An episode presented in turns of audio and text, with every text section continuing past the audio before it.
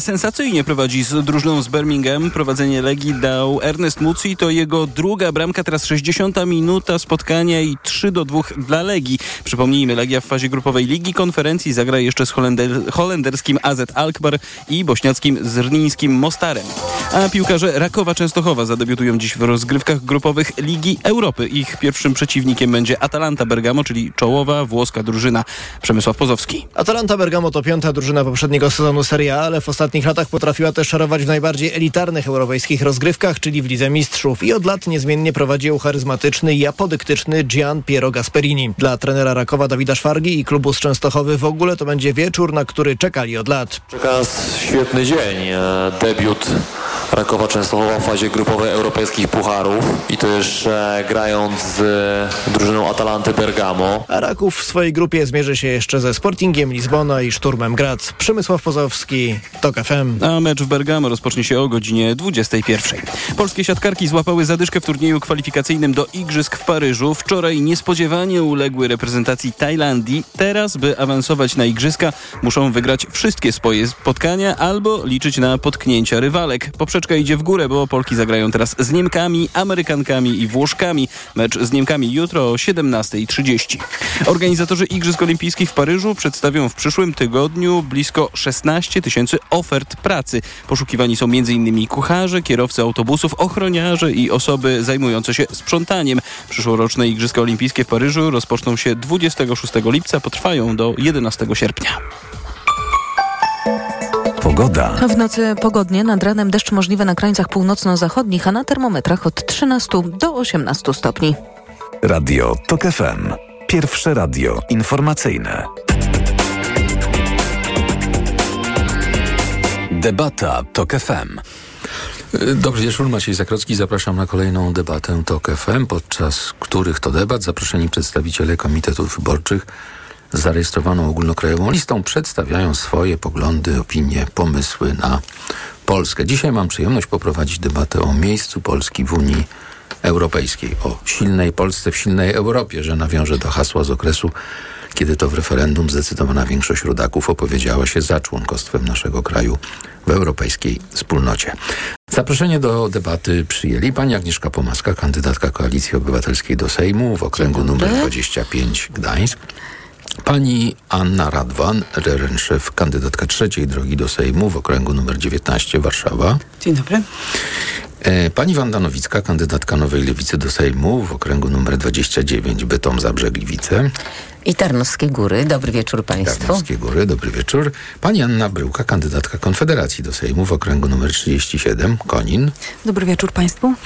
E, I pan Dariusz Kacprzak, kandydat bezpartyjnych samorządowców do Sejmu w okręgu numer 20 Warszawa. Dobry wieczór Państwu.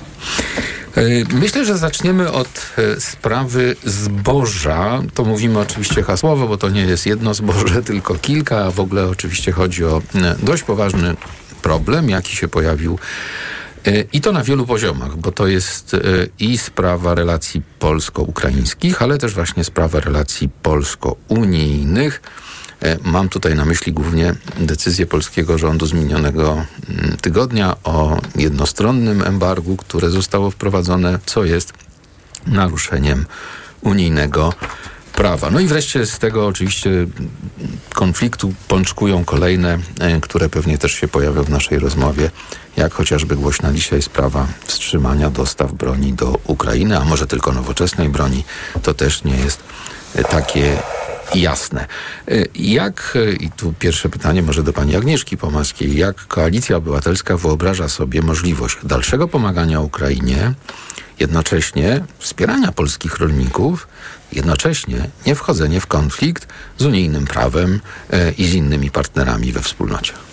No, żeby odpowiedzieć na to pytanie, na pewno trzeba sięgnąć do historii, dlatego że problem ze zbożem wwożonym z Ukrainy na tereny polskie nie zaczął się wczoraj, ani tydzień temu, ani nawet miesiąc temu, tylko my już i sam Donald Tusk ostrzegał, ostrzegał po rozmowach też z rolnikami w czerwcu ubiegłego roku że jest problem ze zbożem, które tym tak zwanym zbożem technicznym, które wjeżdża na terytorium Polski, z niego nie wyjeżdża i że ktoś na tym zarabia. Y, I przypomnę, że to sam minister Telus obiecywał, że ujawni listę firm, które na tym procederze zarabiały. Potwierdził, że było to nawet kilkaset firm. No i co się stało? Do dzisiaj nie znamy listy firm. Być może dlatego, że te firmy są w jakiejś mierze powiązane z partią rządzącą. Do dzisiaj nie znamy firm, które zarabiały na nielegalnym procederze wwożenia e, tego i handlowania tym e, zbożem e, w Polsce. I taka jest historia. No właśnie. Drugi wątek jest jest taki. teraźniejszość? Teraźniejszość Jak jest. pani wyobraża sobie załatwienie Z- tej sprawy? Z, z drugiej strony mamy kompletny brak dialogu. Zarówno ze stroną ukraińską, jak i z, z, ze, ze strukturami europejskimi, naszymi partnerami w, w Unii Europejskiej. No nie jest tajemnicą, że i to nie jest historia najnowsza, tylko ostatnich ośmiu lat, że y, mamy do czynienia w polskim rządzie z dyplomatałkami, takiej najwyższej, najwyższej wagi najwyższej klasy. Y, Niestety polityka europejska, polityka zagraniczna jest postrzegana przez Jarosława Kaczyńskiego przez pryzmat polityki wewnętrznej. Znaczy polityka wewnętrzna zawsze dyktowała to, co się ma dziać e, w kwestiach polityki europejskiej i zagranicznej. Mamy kampanię wyborczą i po prostu partia rządząca próbuje się ratować. Więc co należy zrobić? Wrócić, wrócić na ścieżkę dyplomacji z partnerami europejskimi, ale także z partnerami ukraińskimi. No bo przecież wtedy, kiedy premierowi Morawieckiemu opłacało się mówić, że my jesteśmy głównym partnerem Ukrainy, jeśli chodzi o dostarczanie broni, jeśli chodzi o wsparcie y, i przyjmowanie uchodźców, to to robił. Zobaczył, że być może kapitał polityczny można zbić gdzie indziej i dzisiaj nagle zaczyna grać na tej ukraińskiej nucie. I pewnie jeszcze wrócimy do tej dyskusji, ale to jest podważenie naszej, y, naszej obecności w ogóle siły Unii Europejskiej i, y, i NATO. Dwóch największych, najważniejszych gwarantów polskiego bezpieczeństwa i podważanie tych naszych y, y, relacji z Unią Europejską, jednocześnie z Ukrainą sprawia, że, że to osłabia się całą strukturę. I ja mam wrażenie, że premier po prostu sobie nie zdaje sprawy z, kró- z krótkowzroczności tej, y, takiego zachowania i takiej sytuacji. To jest bardzo, bardzo niemądre, bardzo nieodpowiedzialne i przede wszystkim szkodliwe dla interesów, y, dla interesów Polski. Oczywiście nie jest moją rolą ograniczać Państwa wypowiedzi, natomiast chcę tylko powiedzieć i mm, słuchaczom, mm, że nie mamy dzisiaj w studiu przedstawiciela Prawa i Sprawiedliwości. Nie przyjął nikt e, zaproszenia od nas. Szkoda, no bo właśnie e, łatwo się domyślić, że sporo tych pytań, wątpliwości, zastrzeżeń, krytyki pojawi się pod adresem obozu władzy.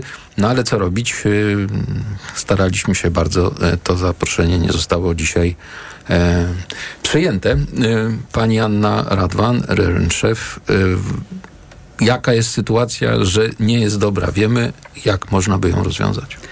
Ta sytuacja z, mm, ze zbożem to jest, e, można powiedzieć, to, to nie jest zaskakująca sytuacja, jeżeli chodzi o naszą politykę europejską i w ogóle politykę międzynarodową. Tego można było się spodziewać. Nie od dziś wiemy, że w Prawie i Sprawiedliwości nie ma zrozumienia dla mechanizmów działających na, e, na arenie Unii Europejskiej. Przypomnijmy, że kwestia tego tranzytu i kwestia i decyzja premiera Morawieckiego to jest naruszenie reguł Unii Europejskiej, wspólnego rynku. To jest de facto e, pogwałcenie traktatów. Więc tutaj można powiedzieć zaskoczenia nie ma.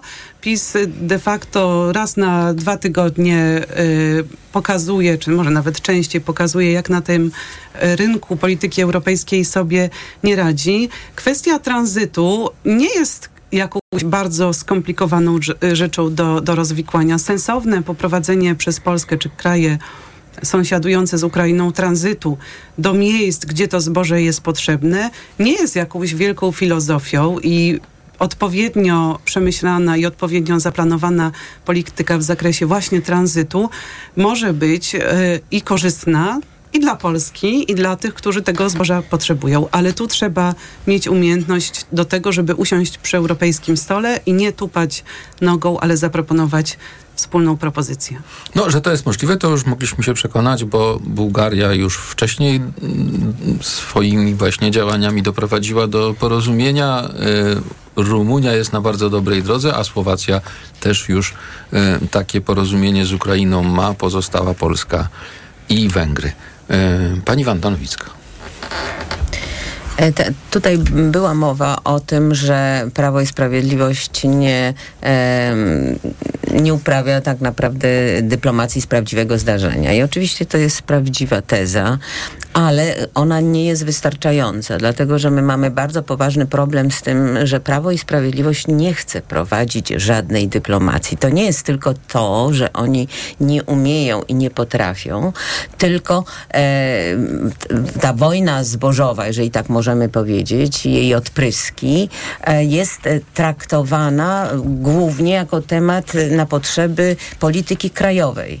E, I tak naprawdę e, wszelkie jakieś znaczy w ogóle nie ma żadnych działań na, na poziomie Unii Europejskiej z, z tego powodu, że, y, że Prawo i Sprawiedliwość nie uważa Unii Europejskiej za za przestrzeń, gdzie y, powinno dochodzić swoich interesów. Interesy widzi tylko tutaj w Polsce i takim interesem ukrytym, który, ukrytym, nieukrytym, bo myślę, że do, dostrzegamy przynajmniej część z nas tutaj e, przy tym stole, że tak naprawdę to jest pewien proces, który ma doprowadzić do wyprowadzenia nas z Unii Europejskiej. I trzeba mieć to w tyle głowy, że fakt, że pewne rzeczy nie wychodzą w Unii, a nie wychodzą bardzo często z tego powodu, że e, e, Prawo i, i, Sprawiedliwość nawet nie podejmuje prób negocjacji, czy, czy, no już, czy KPO, będziemy o tym rozmawiać, więc już nie podnoszę tego tematu, ale chcę, po,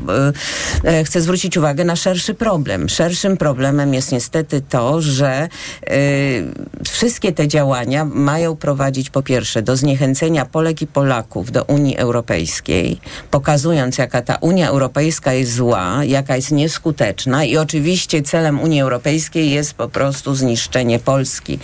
E, I ta teza... W opinii co... oczywiście Prawa i Sprawiedliwości, oczywiście, nie pani poseł. E, dziękuję za to no, Już nie mówiąc o tym, że zawsze przypominamy, że my jesteśmy częścią tej wspólnoty, a Unia Europejska nie jest jakimś zewnętrznym Dokładnie. podmiotem, z którym walczymy. Dokładnie, więc, więc jakby tak. Więc tu mamy problem, że to nie jest tylko nieumiejętność, bo nieumiejętność zdecydowanie jest, jak najbardziej. No, po prostu dy dyplomacji u nas nie ma. Po prostu w tej chwili prawdziwej dyplomacji, e, negocjacji to, to, to, to mm, ten rząd nie potrafi prowadzić. Ale to jest też zło, zła wola, bo, bo tu nie chodzi tak naprawdę, żeby pewne problemy załatwiać.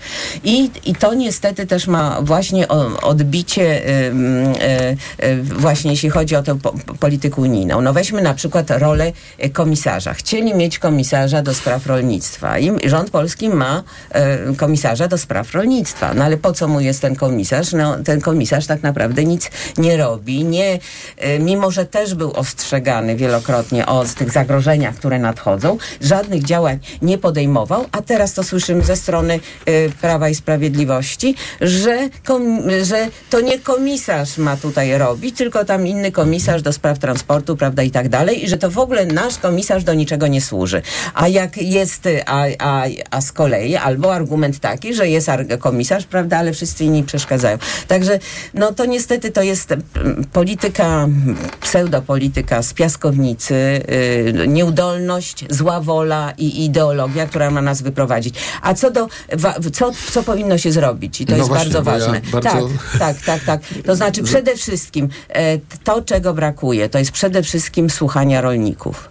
Rolnicy naprawdę są w Polsce w tej chwili już bardzo i doświadczeni, i, i wykształceni. I oni przecież widzieli i widzą te wszystkie problemy, które nadchodzą. Nie można ich lekceważyć, nie można udawać, że, że, nie, że można ich, że tak powiem, pomijać i czekać na, na jak coś wreszcie tam się rozpadnie i roz, to... rozwali. To, to, to, to doprowadzi, doprowadzi do takiej sytuacji, że, e, że, że e, rolników do, do ostateczności problem nabrzmiał tak, że, że, że bardzo trudno z niego wyjść i trzeba wrócić do korzeni, czyli po prostu rolnicy muszą naprawdę siąść do stołu na zasadzie partnerstwa z... z, z, ja, ja tylko zachęcam Państwa, no bo w końcu jesteśmy w okresie kampanii wyborczej i nasi słuchacze chcieliby dowiedzieć, jak poszczególne ugrupowania, jakie mają pomysły na rozwiązywanie różnych problemów, więc może trochę w mniejszym stopniu opisujmy stan faktyczny, a skupmy się właśnie na tych y, pomysłach. Może pani Anna Bryłka, Konfederacja,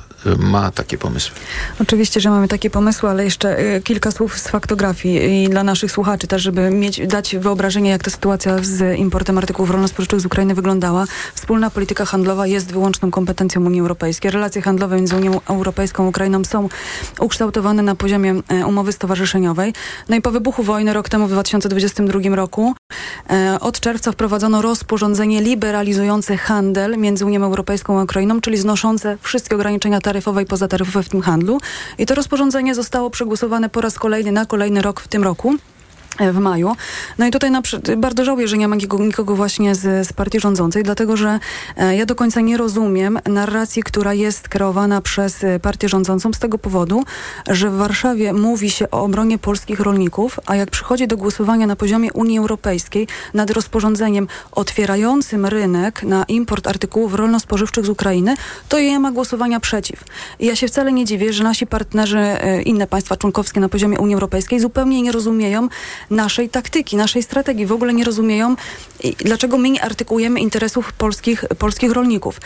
I ten import artykułów rolno-spożywczych e, to jest przede wszystkim nieuczciwa konkurencja ze strony ukraińskiej, dlatego że ukraińskie artykuły rolno-spożywcze nie muszą spełniać takich samych norm, jak, jakie muszą być spełniane e, przez rolników w Unii Europejskiej, gdzie e, produkcja żywności na każdym etapie jest e, bardzo szczegółowo kontrolowana, gdzie są niedopuszczone konkretne pestycydy. Jakie jest nasze rozwiązanie? My mamy to wyraźnie zapisane, że zatrzymanie nieuczciwej konkurencji ze strony importu artykułów rolno-spożywczych z Ukrainy, bo my się koncentrujemy tylko na zbożu. Natomiast ja przypomnę, że to embargo, które obowiązywało do 15 września, ono obowiązywało na pszenicę, na kukurydzę, ale także na rzepak, nasiona słonecznika. Naszym zdaniem to embargo powinno zostać rozszerzone, to znaczy jeśli już wprowadzamy jednostronne rozporządzenie, ono powinno zostać rozszerzone na takie towary jak mięso Choć sama pani przed chwilą przyznała, że polityka Tak, handlowa pani- jest wyłączną kompetencją tak, Unii o, Oczywiście Europejskiej. tak, natomiast e, wiadomo, że w, większy, w większości przypadków zostaniemy przegłosowani, bo większość decyzji zapada w, w trybie e, kwalifikowanej większości, więc zawsze ta Polska zostanie przegłosowana. Naszym zdaniem to embargo powinno zostać rozszerzone na mięso drobiowe, na świeże jaja, na spirytus, koncentrat jabłkowy, na miód i jest faktem, że w Unii Europejskiej po prostu są rozbieżne interesy wobec tego, to znaczy nam ten import szkodzi, ale Hiszpanii jest dla Hiszpanów jest bardzo korzystny. To Hiszpania jest największym eksporterem mięsa wieprzowego i to oni zależy im na tym, żeby importować e, ziarno, ziarno z Ukrainy. Czyli Także rozwiązaniem jest embargo na dodatek rozszerzone. zatrzymanie nieuczciwej konkurencji ze strony ukraińskich towarów, arty- artykułów rolno-spożywczych.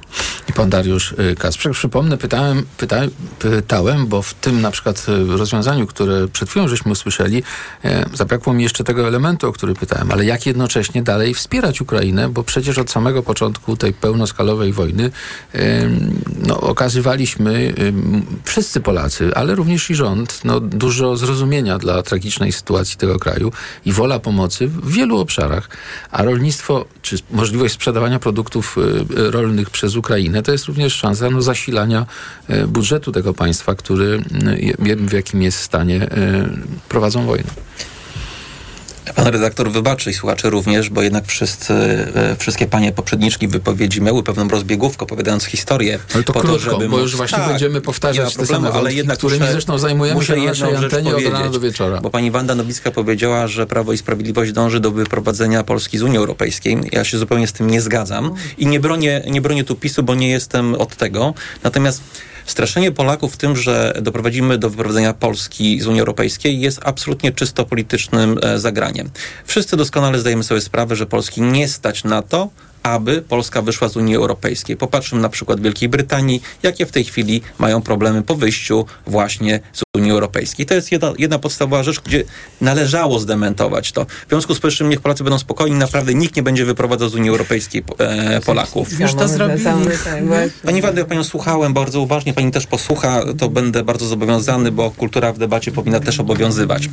Chciałem również powiedzieć o drugiej rzeczy, że e, fantastycznie mówimy o Unii Europejskiej, której jesteśmy członkiem i bardzo dobrze, bo bezpartyjni samorządowcy są eurozwolennikami. Ale Unia Europejska, która kojarzy nam się z tym, że poruszamy się bez wiz w strefie Schengen, że możemy zamawiać towary, bo mamy spójną, wspólną politykę celną, że to ładnie wszystko brzmi. Natomiast Unia Europejska to jest jednak pole walki, rywalizacji zarówno politycznej, jak i finansowej i interesów gospodarczych. No ja bym może powiedział dialogu, ale A ja mniej myślę, że walki. jednak, że jednak walki to, on, to bardzo często jest podprogowe, natomiast to się dzieje. E, problem polega na tym, że Polska faktycznie źle uprawia politykę i dyplomację na arenie Unii Europejskiej, dlatego że nie potrafimy co do swoich tez i naszych potrzeb, e, zarówno gospodarczych, jak i politycznych, budować sojuszy w taki sposób, żeby one były trwałe, bo jak widzimy nawet kraje Przymorza, z którymi w pewien sposób e, Polska się umawia na pewne działania, później natychmiastowo opuszczają e, te wszystkie elementy, które uzgodnili. No i Ale- rozumiem, że to jest między innymi ten przypadek, który mamy Dokładnie teraz. tak, to jest ten przypadek, o którym bo właśnie nawet i ta właśnie grupa państw, o, czym- Tak. wspomniałem, topnieje. I która... bezpartyjni samorządcy uważają, że należy nadal pomagać Ukrainie, ale jednak dbać o interesy polskich rolników. Ja przypomnę tylko, że od półtora miliona do milion sześćset tysięcy gospodarstw rolnych mamy w Polsce, gdzie ponad 70% deklaruje, że żyje ze sprzedaży zboża. Dlatego I to zboże jest problemem. jest jak? Przez embargo? Nie, nie przez embargo.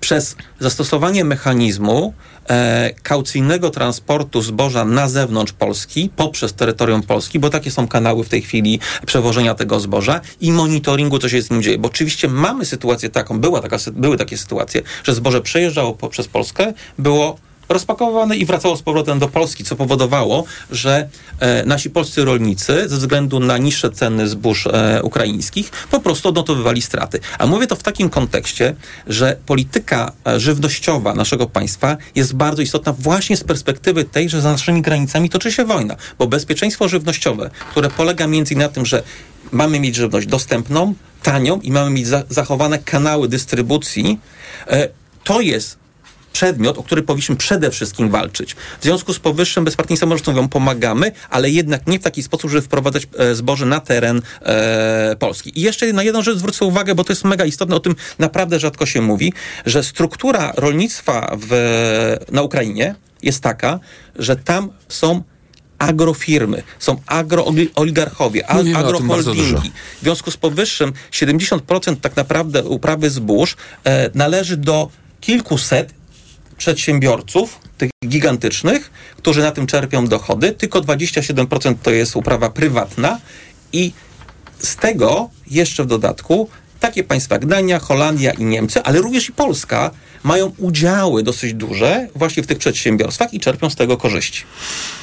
Czy y, widzą Państwo, poza tym, co do tej pory zostało powiedziane, jakąś możliwość, y, no jeszcze przed wyborami, załagodzenia jednak tego napięcia y, między Polską a Ukrainą, bo niezależnie od tych wszystkich spraw związanych bezpośrednio z rynkiem rolnym, z produkcją zboża i tak dalej, y, no doszło do czegoś, co świat zaczęło niepokoić, bo jeszcze niedawno polscy rządzący no, jeździli, można powiedzieć, czy apelowali do stolic wielu państw o pomoc dla Ukrainy, o militarną pomoc dla Ukrainy, no a dzisiaj słyszymy, że nawet ta pomoc militarna z Polski może zostać e, wstrzymana.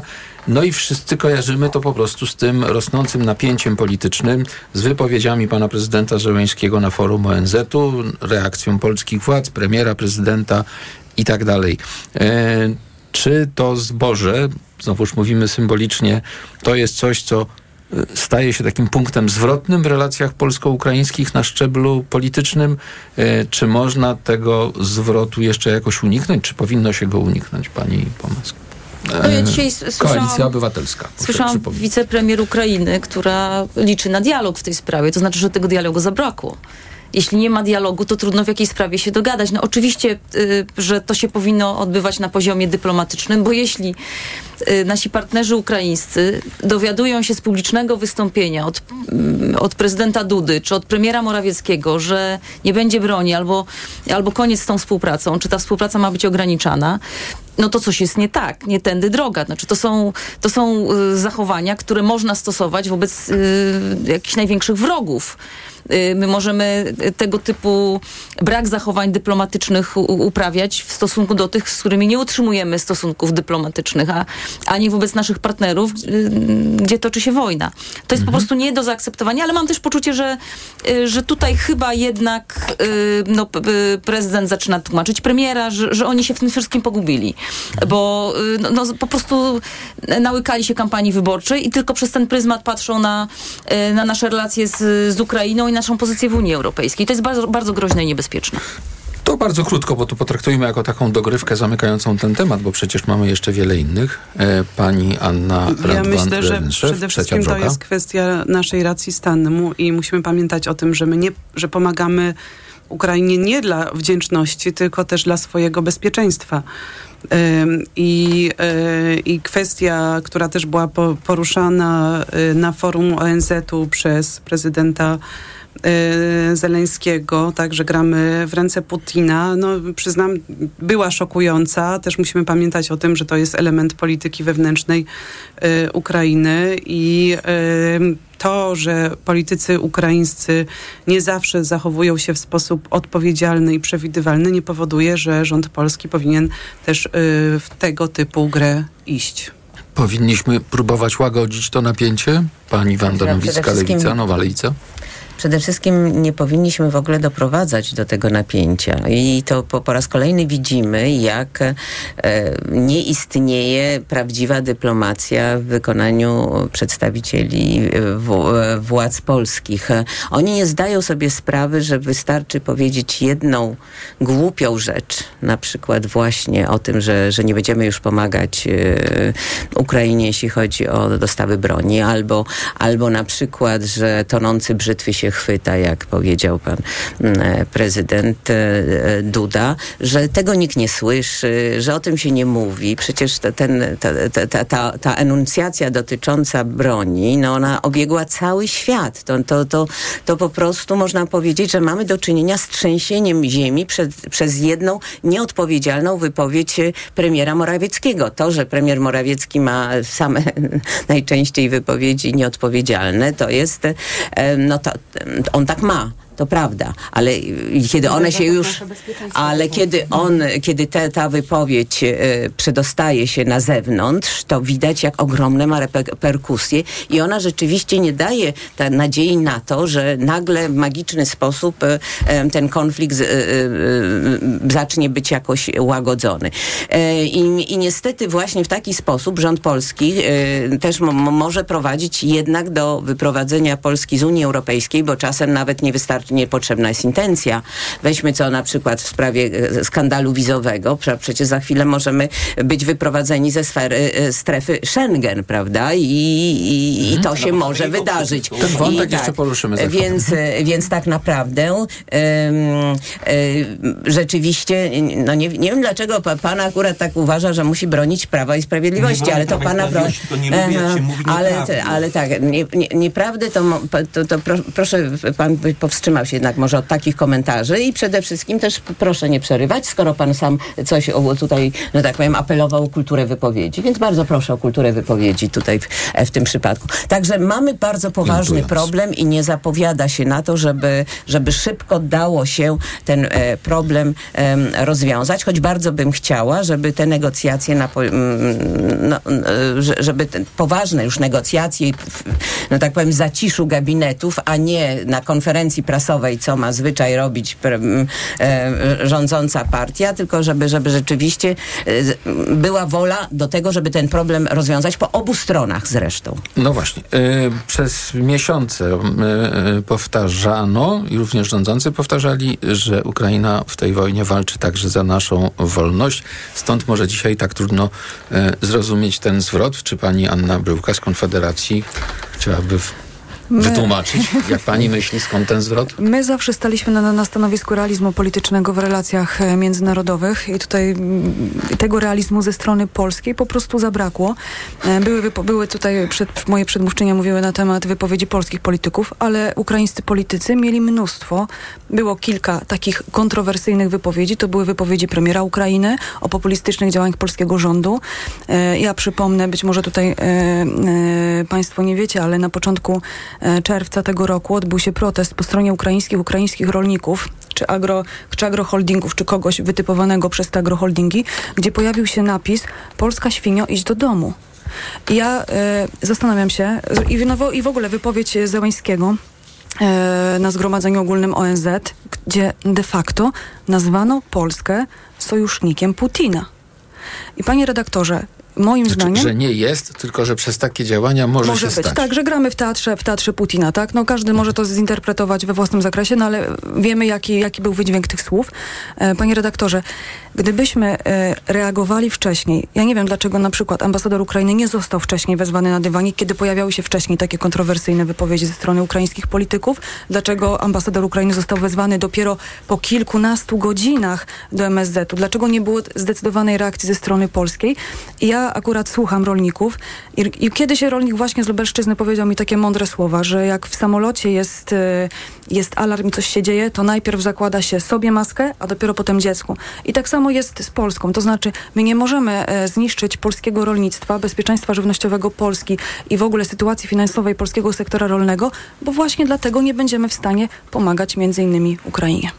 I jeszcze pan Dariusz Kacprzak, em, bezpartyjni samorządowcy. Jak utrzymać e, relacje z Ukrainą na takim poziomie, w którym mielibyśmy poczucie, że to jest bardzo ważny dla nas sojusznik? Po pierwsze, przygotowując się do tego spotkania, dzisiejszej- dzisiejszej debaty, e, dwie godziny temu przeczytałem na jednym z portali internetowych, że Polska i Ukraina już zapowiedziały, że usiądą do stołu celem negocjacji między innymi problemu zbożowego. Więc to jest jakiś dobry początek do tego, żeby może ten problem rozwiązać. Ale gdyby bezpartyjni samorządowcy mieli wpływ na rządzenie w Polsce, to to byśmy usiedli na pewno do stołu, żeby rozmawiać o tym, w jaki sposób to zboże przetransportować na inne rynki niż polskie e, i byśmy próbowali zaangażować Turcję, ponieważ Turcja ma bardzo duże możliwości, jeśli chodzi o e, kanał morski i tak naprawdę docelowych portów, do których Ukraina wysyła, powinna wysyłać zboże, czyli do Afryki i do krajów e, Dalekiego Wschodu. I to byłby główny nurt do naszych negocjacji, ale również drugi, trzeci aspekt, aspekt solidarnościowy, który tak często pada w Unii Europejskiej, mianowicie, żeby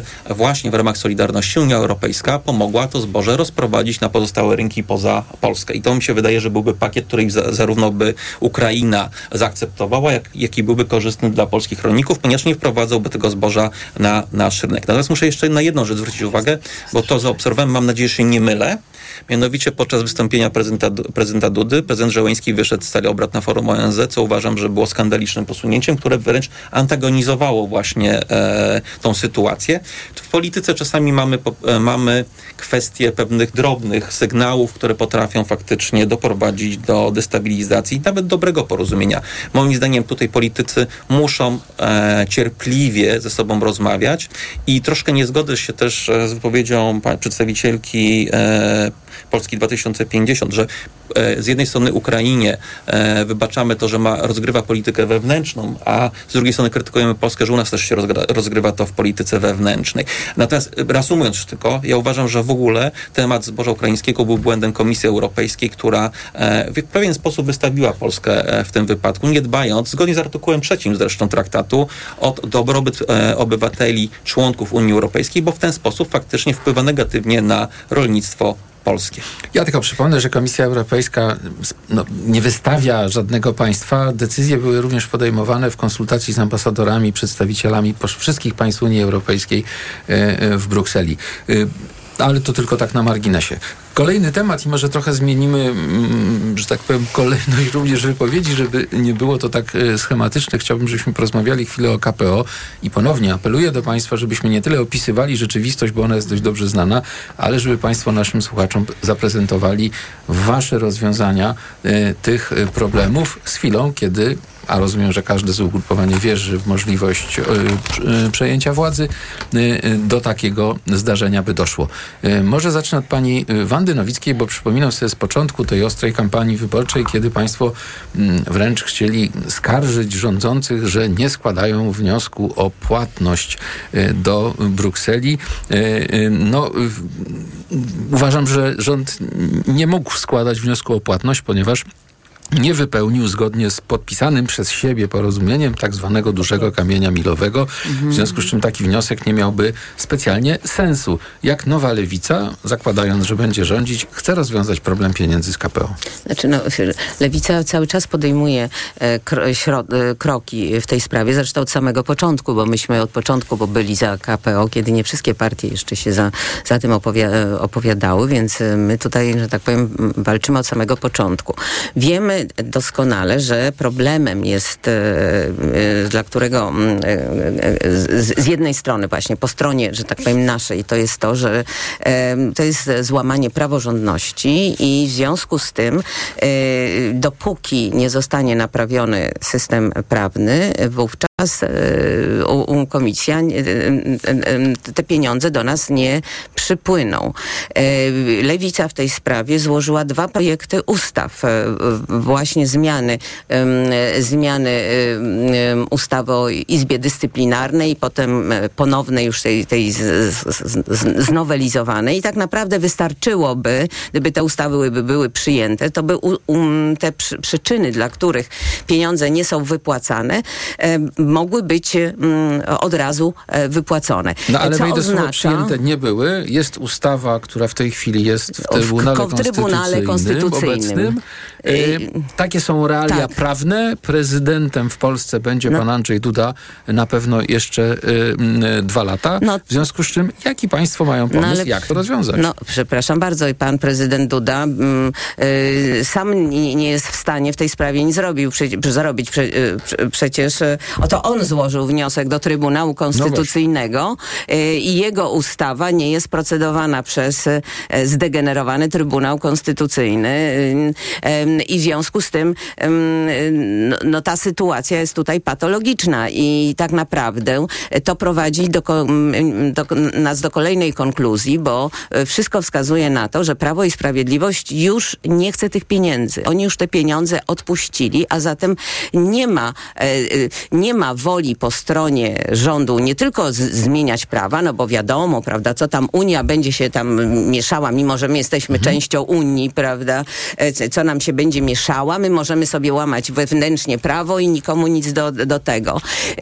Mm, t- Także tutaj mamy z tym bardzo e, poważny e, problem, żeby, e, mm, że- mm, Prawo i, e, i- no, znaczy zarządów Prawa i Sprawiedliwości tych pieniędzy nie będzie, bo oni już odpuścili i, ja, i prawdopodobnie również Kaczyński stoi za tym, że, że, że Trybunał tymi, ty, nie zajmuje się tą, tą sprawą, bo w tym a oni po prostu uznali, że te, tych pieniędzy my nie potrzebujemy, będziemy realizować prog- programy sami, tylko będziemy realizować programy naszymi pieniędzmi, które można by wydać na coś innego, gdybyśmy dostali Jasne. pieniądze na KPO. Czyli jak widzimy, sytuacja e, jest sytuacja mocno patowa. mocno patowa, jednak- ale jak, jak opozycja, mam nadzieję, wygra, to, y, to, to myślę, że właśnie wiele z tych przyczyn, o których teraz mówiłam, e, ustąpi i dzięki temu będzie można sz- szybko te e, pieniądze e, pozyskać, bo na to czekają wszyscy i samorządy. Ja To tylko wiemy. wspomnę, że w Gliwicach czy na szpital e,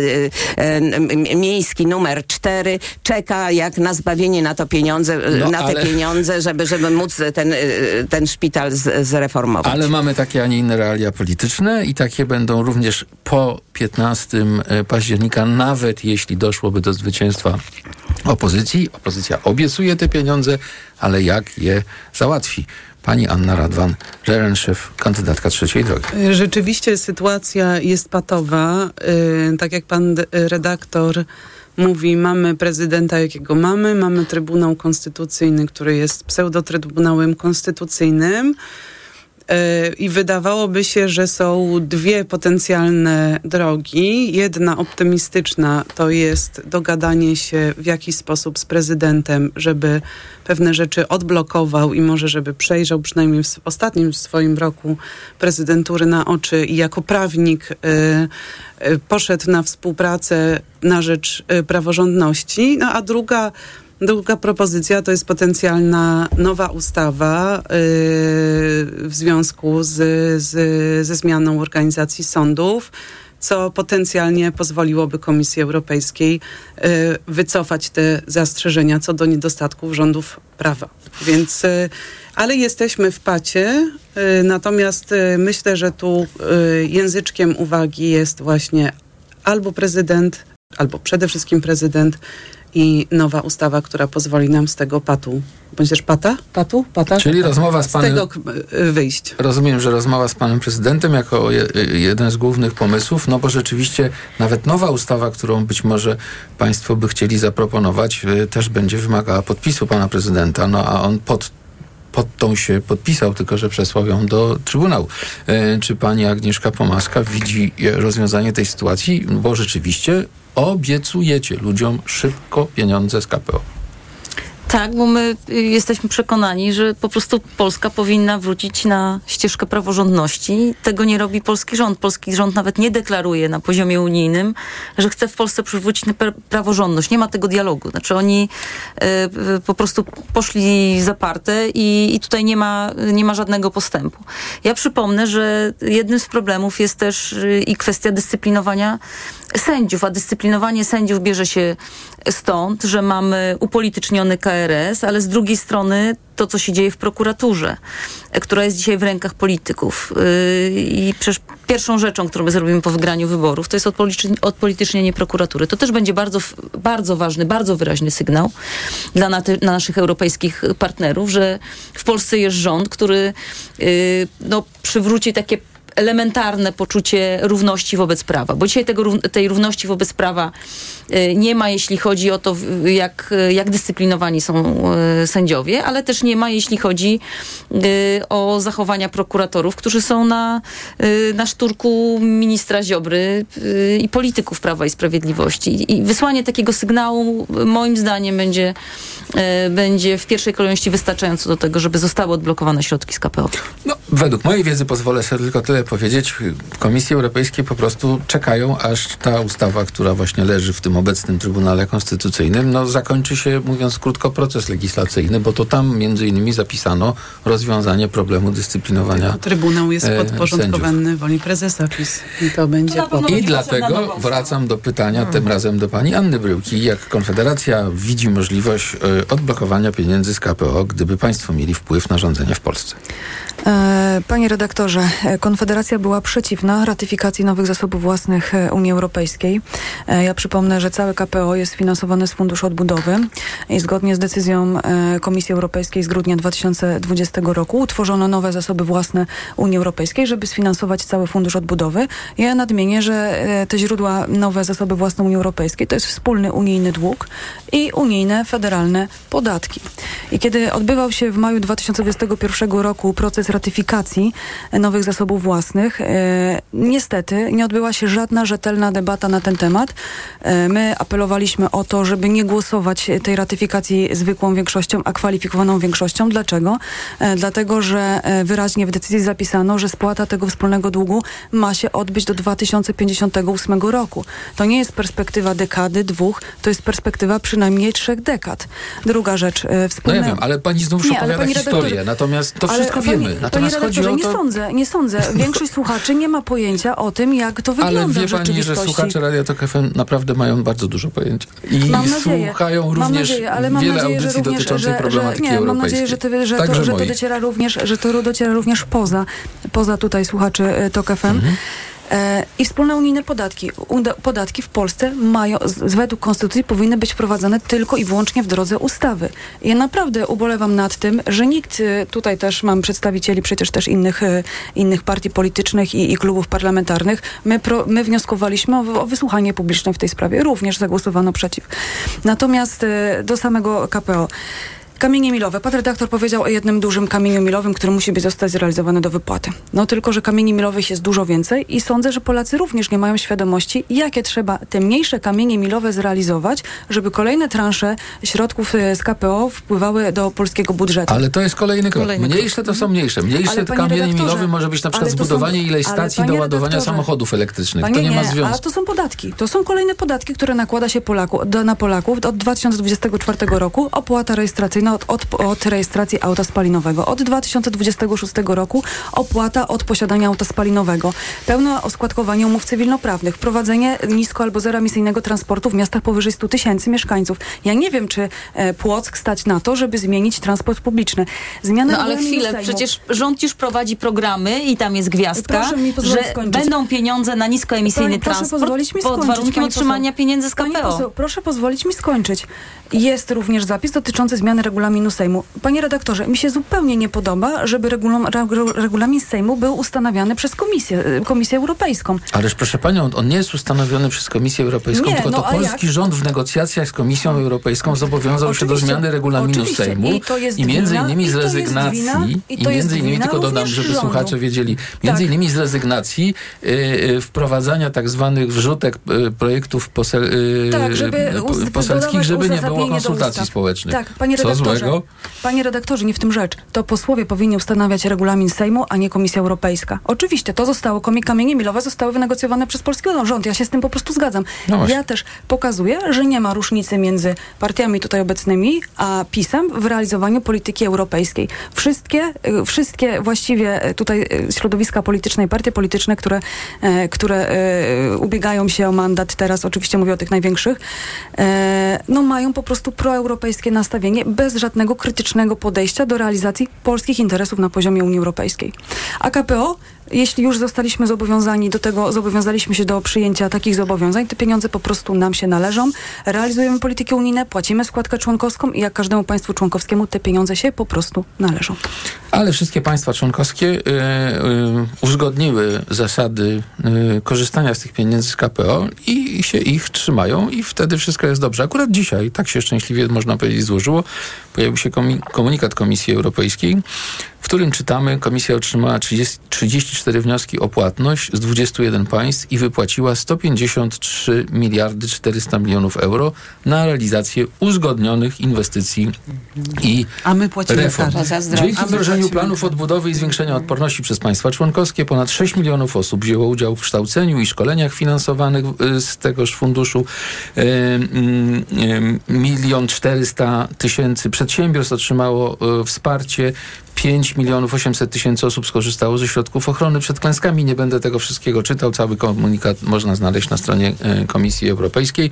E, Pan Dariusz e, Kacprzak, co zrobić, żeby samorządy mogły korzystać z pieniędzy z Po pierwsze KPO? zaprzeczę tezie Konfederacji, że wszyscy są euro tak optymistycznie nastawieni. My bezpartyjni samorządowcy, jeszcze raz to powtórzę, jesteśmy eurozwolennikami, ale nie euroentuzjastami, dlatego że staramy się racjonalnie do tego podchodzić. E, natomiast e, do jednej rzeczy się też odniosę, zanim powiem, co trzeba zrobić moim zdaniem. E, bezpartyjni samorządowcy jasno wskazują, że przecież KPO powstało po covid i miało wzmacniać gospodarki krajów.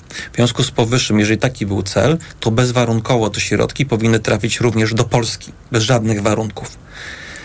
Natomiast Ja zgadzam przepraszam, że z się wtrącę, bo y, y, jedna z- kró, króciutkie wyjaśnienie. Tutaj mm, chodziło o praworządność w takim rozumieniu, że bardzo często przy wydawaniu pieniędzy może dochodzić do pewnego konfliktu z władzami publicznymi i warunkiem przyznawania pieniędzy była, by, miała być pewność, że sądy, które będą rozstrzygały y, y, te konflikty ewentualnie, gdzie w grę wchodzą pieniądze, jak to się ładnie mówi, europejskich podatników, y, że w razie takiego konfliktu te sądy bezstronnie będą to rozwiązywały. Więc mnie się wydaje, że to nie jest głupi pomysł, y, bo jeżeli, jeżeli władza y, ma sądy w rękach, no to zawsze wygra z obywatelem. Panie redaktorze, nie dał mi pan skończyć, ale chciałem, chciałem się odnieść do praworządności, dlatego że bezpartyjni samorządowcy uważają, że trzeba spełnić absolutnie normy dotyczące praworządności, przestrzegania praw człowieka. To jest w ogóle abecadło. I tutaj bardzo krytycznie patrzymy na postępowanie władz polskich i wbrew- wbrew takiemu obiegowej opinii to jest antagonizowanie polskiego społeczeństwa, nastawianie na siebie, a to, co podkreślamy, że Polak, który trafia przed oblicze wymiaru sprawiedliwości, musi mieć pewność, że ten wyrok No będzie to jak szybki i odblokować to sprawiedliwy. KPO? Bo to wiemy, ale jak odblokować? Jaki macie pomysł? To ja za chwilę powiem, ale to. E, Znaczy, pani, ja ciągle pani, dopytuję. pani rolę redaktora w tym wypadku. Jeżeli bo tak ja- będziemy ja to ja do pani pomysły. też, ja ciągle też będę dopytuję pytanie, nie ma najmniejszego problemu. Samorządy czekają na pomysł samorządowców. Więc my uważamy, że absolutnie należy przeprowadzić reformę wymiaru sprawiedliwości. W ten sposób, który w tej chwili działa, jest absolutnie niedopuszczalny, bo faktycznie nie daje gwarancji to, o czym pan redaktor powiedział, że w razie w przypadku sporów, nawet dotyczących właśnie e, e, spożytkowania tych środków z KPO, żeby wyroki były absolutnie w tym wypadku obiektywne. Innym aspektem jest kwestia oczywiście korupcjogenna. Tutaj jak gdyby ja nie słyszałem zarzutu pod, pod kątem, pod względem państwa polskiego, że tutaj e, mamy z tym problemy. Raczej inne kraje mogą mieć z tym problemy. My we stronnych samorządowcach cały czas rozmawiamy o tym, w jaki sposób przeprowadzić e, faktycznie e, reformę wymiaru sprawiedliwości. Bo ja mogę powiedzieć, co ja postuluję do moich e, jak gdyby partnerów, partnerek ze bezpartyjnych samorządowców. Ja uważam, że reforma powinna być, odpowiadać na potrzeby Unii Europejskiej, na postulaty, ale jednocześnie wychodzić z takiego punktu, w którym to obywatele będą sprawowali nadzór nad sędziami i prokura- prokuratorami, bo pani e, Pomaska powiedziała właśnie, że prokuratorat i to jest bardzo ważny element faktycznie. I ja postuluję, trochę tak jak jest w Stanach Zjednoczonych, żeby e, sędziów i prokuratorów wybierać w wyborach powszechnych. Dzięki temu dzięki temu będziemy mogli oddziaływać na sędziów, ale w taki sposób, że jeżeli sędzia będzie za srogi, to niestety nie będzie wybierany na kolejną kadencję. Jeżeli będzie pobłażliwy, to również nie będzie wybierany na kolejną kadencję. I wtedy też nie będzie wpływu polityków na sędziów. A w tej chwili faktycznie mamy z tym do czynienia. Wiem, że to jest rewolucyjny pomysł. U nas jeszcze w bezpartyjnych samorządowcach do końca nie ma na to e, zgody. Natomiast ja sygnalizuję, co ja postuluję, e, w jaki sposób Ja można sobie po być prostu naprzeciw. wyobrażam posłankę Pawłowicz, jak startuje w takich wyborach. No właśnie. Pani I poseł, ja sobie nie wyobrażam, bo Ja powiem, że, wyobrażam, że ma mam bardzo też krytyczne zdanie na temat e, funkcjonowania posłanki Pawłowicza, tak naprawdę w tej chwili członka Trybunału Konstytucyjnego i w tym aspekcie podejrzewam, że tu że jesteśmy wszyscy zgodni.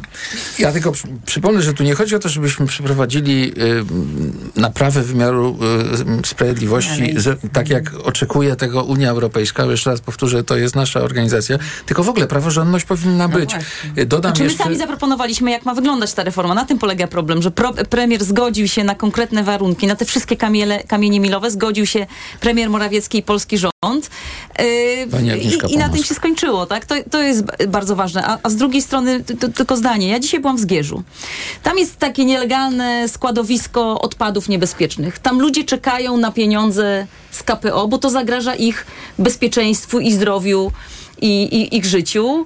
Y, rząd nawet przyjął spec ustawę, w której zapisał, że tego typu składowiska mogą być likwidowane e, przy współpracy z samorządami za pieniądze z KPO. Y, no i co i nic. Przyjmuje martwą ustawę, bo nie jest w stanie zdobyć tych, y, tych pieniędzy. Z drugiej strony to, co pani mówiła, że są jakieś tam wymagania, warunki kamienie milowe. No tak, ale te, te pieniądze z KPO są na, w dużej mierze na takie proinwestycyjne cele. Na przykład rząd ogłosił w maju y, 2 miliardy y, złotych na bezemisyjne autobusy i spłynęły wnioski z samorządów. I nie będzie tych bezemisyjnych y, y, autobusów, bo nie ma tych pieniędzy z KPO. Więc to nie jest tak, że to są pieniądze, które pójdą w błoto. Te pieniądze z KPO mogą być naprawdę świetnie wydane i one mogą y, rozwinąć A polską przy- gospodarkę, Przede a rząd to wszystkim marnuje. No, rząd polega. powinien słuchać ludzi w tej sprawie, e, czy ludzie chcą KPO i dlaczego akurat w tym No pseudoreferendum, to, chcą, które jest prowadzone. No, no więc tak pr- Prawo i Sprawiedliwość słucha y, obywateli, obywatelek, y, że nie chce tych pieniędzy przyjąć, więc coś tu jest nie tak, Prawda coś tu jest jest taka, nie że w porządku, jesteśmy, że jesteśmy w coś trzeba tu i zmienić. po wygranych wyborach opozycji będziemy mieli naprawdę poważną, poważną No. y, rzecz do zrobienia. Przede wszystkim przekonanie prezydenta i zastanowienie się nad nowymi ustawami, które to odblokują. Jeżeli nie będzie rządził PiS, to, to się zmieni No nie sytuacja będzie. Jeżeli polityczna. prokuratora od Nie, e, to- to- ministra sprawiedliwości, no bo to chyba wszyscy też popieramy, tak jak e, przynajmniej mi się No wydaje w waszych programach. tak, Tak, no, bo no, to o tym mamy powiedzieć. To jest dobra. istotny element, prawda, jednak doprowadzenia e, do pewnej, e, pewnej reformy wymiaru sprawiedliwości. Ja tylko mam nadzieję, że jednak i rządzący mają świadomość, że te pieniądze są potrzebne. Jak wiemy, niedawno został złożony wniosek nie. o zmianę naszego KPO, między innymi w taki sposób, że rząd początkowo mówił, że tylko część pieniędzy z tej puli pożyczkowej będzie chciał skorzystać, a ostatnio ogłosił, że będzie chciał skorzystać z całości. Mamy jeszcze półtorej minuty, więc żeby już nie zaczynać nowego wątku, to może jeszcze pani e, e, Anna Bryłka, króciutko. Tutaj jeszcze padło, że, e, że Polacy są zwolennikami pieniędzy z KPO. No ja uważam, że no warto byłoby przedstawić po prostu cały kontekst, kontekst sytuacyjny związany z ratyfikacją nowych zasobów własnych i tym, że pozatraktatowo Unia Europejska rozszerza swoje kompetencje, między innymi w zakresie fiskalnym, gdzie wyraźnie w traktatach mamy zapisane, co jest wyłączną kompetencją Unii Europejskiej, co jest kompetencją dzieloną, a co, pozostaje w kompetencjach e, państwa e, członkowskiego. E, no i myślę, że tej świadomości po prostu, po prostu e, wśród polskich obywateli nie ma. Ale myślę, że polscy obywatele patrzą na to, że te środki pozyskane z KPO, a przypomnę, że to jest około 160 miliardów, e, trafią po prostu na rozwój I- Polski. I w związku z czym to ich interesuje, że trafią na, na pomoc ochronie zdrowia na przykład, prawda, nowe technologie, na zielone, A e, zieloną energię. ja I te pieniądze miały być na odbudowę gospodarek po pandemii, tak? I mamy trzy lata po pandemii, polska gospodarka bez pieniędzy z KPO poradziła sobie, więc to nie jest No, tak, że jesteśmy ona... poniżej ja myślę, 1% że- PKB, jeśli chodzi o rozwój ale tak to jest- e, może nie innymi czynnikami. Szybciutko tylko tym, powiem, że- że gośćmi dzisiejszej debaty są pani Wanda Nowicka, kandydatka Nowej Lewicy, y, y, okręg 29, Bytom, Zabrze, Gliwice i I Tarnowskie Góry oczywiście. pani Agnieszka Pomaska, kandydatka Koalicji Obywatelskiej, okręg 25, Gdańsk. Zgadza Pani- się. Pani Rad, y, Anna Radwan, y, Rerenszew, y, Trzecia Droga, Warszawa, okręg 19. Pani Anna Bryłka, Konfederacja, okręg 37, Konin. Pan Dariusz Kacprzak, bezpartyjni samorządowcy, okręg numer 20, Warszawa. A prowadzi Obważanek, nas, tak a naprawdę obważanek prowadzi, a warszawski. prowadzi nas. Informacje w TOK FM, po nich wracamy. Debata TOK FM. Radio TOK FM. Pierwsze radio informacyjne. Kłaniamy się nisko. Edyta Chrzanowska. Jacek Szanowski. I Kamil Wrublewski. W najbliższą sobotę Edyta i Jacek, czyli duet Kim, będą gośćmi audycji Między Słowami w Radiu TOK FM, Porozmawiamy o Miłości relacjach. i życiu. czyli o płycie opowieści. Do usłyszenia. Do usłyszenia.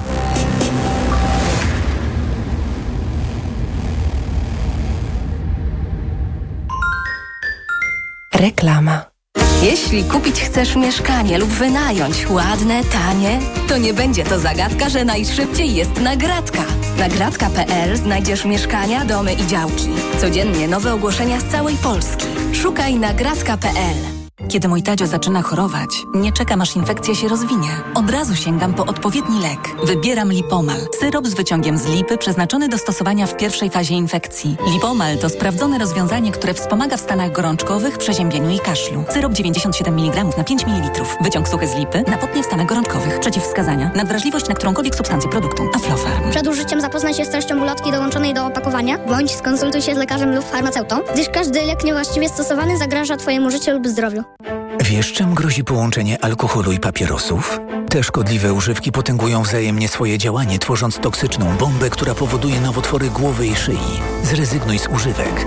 Więcej na planujedługieżycie.pl. Kampania Ministerstwa Zdrowia.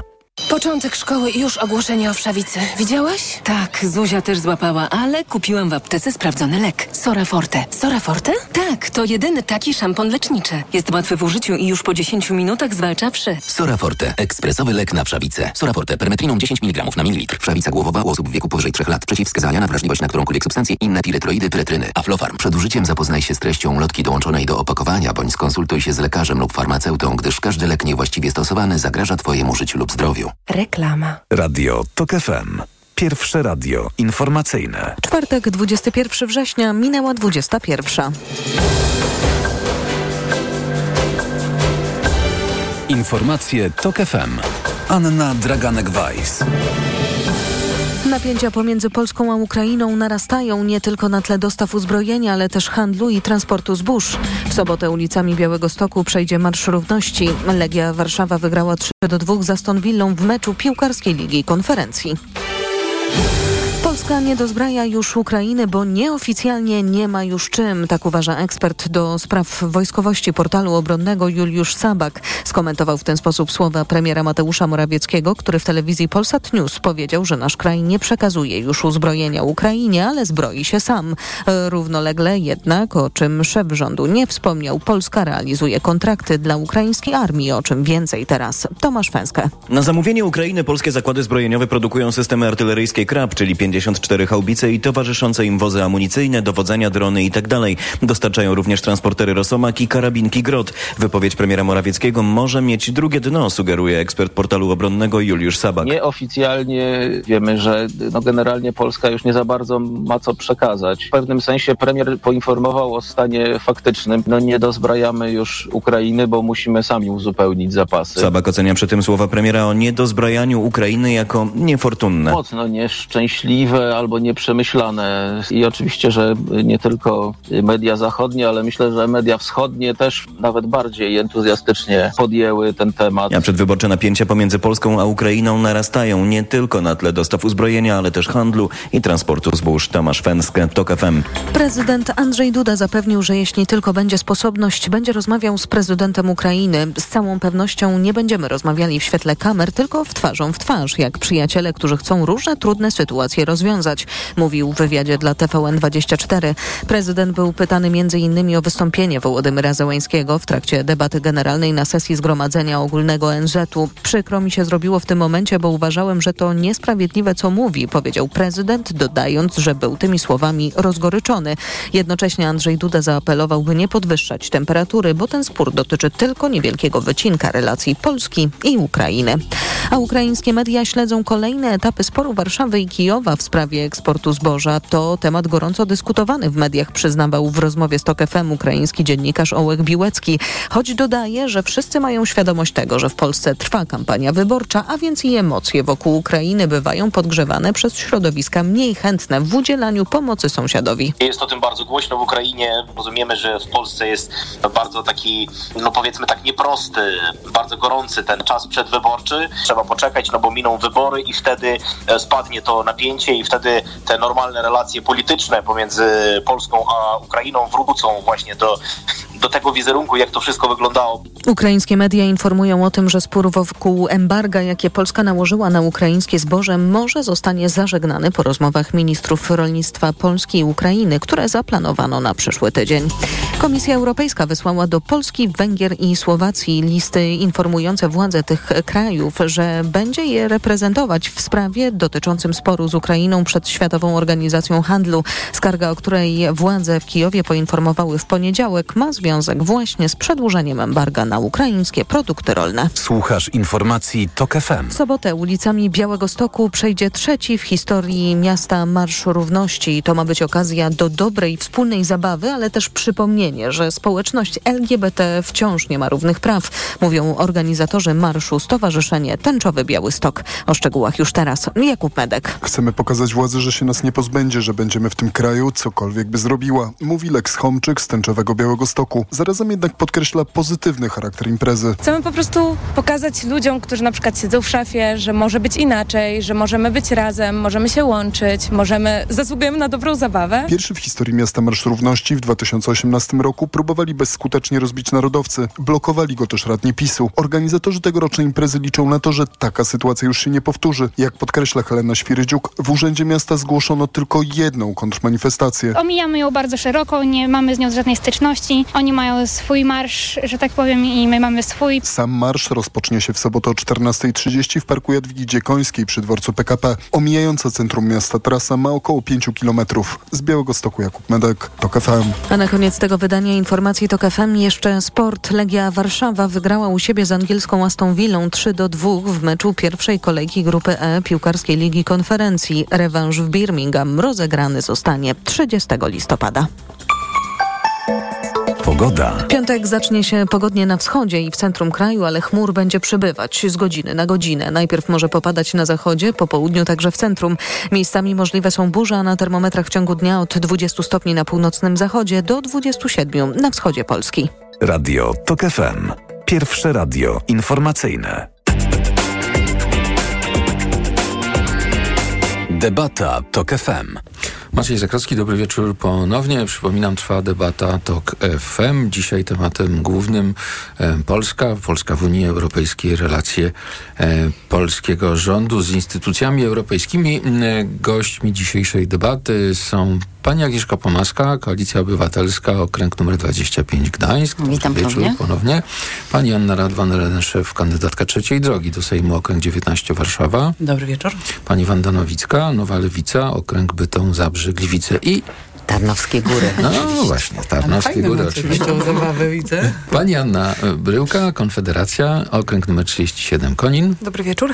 e, i pan Dariusz e, Kasprzak, kandydat bezpartyjnych samorządowców do Sejmu, okręg numer 20 Warszawa. O, Ważanek, dobry wieczór ponownie. Y, Ja tylko przypominam, że nie przyjął zaproszenia przedstawiciel mm, Komitetu Wyborczego Prawa i Sprawiedliwości mimo naszych e, gorących e, zaproszeń. E, no ale co zrobić? No, no i mamy teraz 25 minut na bardzo trudny temat, który oczywiście budzi olbrzymie emocje i one wykraczają daleko poza granice Polski.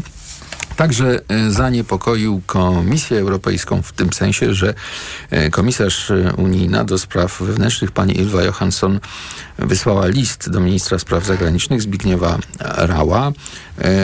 No, zaniepokojona, prosi o wyjaśnienia ze względu na informacje, które docierają do Komisji Europejskiej, a dotyczą tak zwanej afery wizowej. Jest tam wiele pytań ze strony pani komisarz do e, naszego ministra. Do 3 października Komisja Europejska oczekuje odpowiedzi na te pytania. Są one dla niej o tyle ważne, że e, jak e, to pani komisarz zwróciła szefowi polskiego MSZ-u uwagę, zachowanie rządu może stanowić naruszenie prawa Unii Europejskiej, a w szczególności unijnego kodeksu wizowego. E, Gdyby doszło do zmiany w Polsce, a Konfederacja miałaby wpływ na rządzenie, jak należałoby szybko wyjaśnić tę sprawę, no i zam zamknąć ten kolejny konflikt? No na pewno trzeba wyjaśnić, Pani Anna Bryłka. jak, jak do tego doszło, że, e, że mamy do czynienia z tym, że e, został wyprowadzony system Visa Konsul poza e, zarządzanie przez MSZ, poza kontrolę, że zajmowały pozyskiwaniem pracowników tymczasowych, zajmowały się mm, zewnętrzne podmioty. Na pewno trzeba wyjaśnić e, Centrum Decyzji Wizowych w Łodzi, co tam się wydarzyło i dlaczego, dlaczego powołano. Ja przypomnę, że e, między innymi dzięki naszej interwencji pod e, MSZ-em w sprawie rozporządzenia, które upraszczało, otwierało rynek dla pracowników z do- z 20 dodatkowych państw. E, PiS się ostatecznie wycofał z tego rozporządzenia.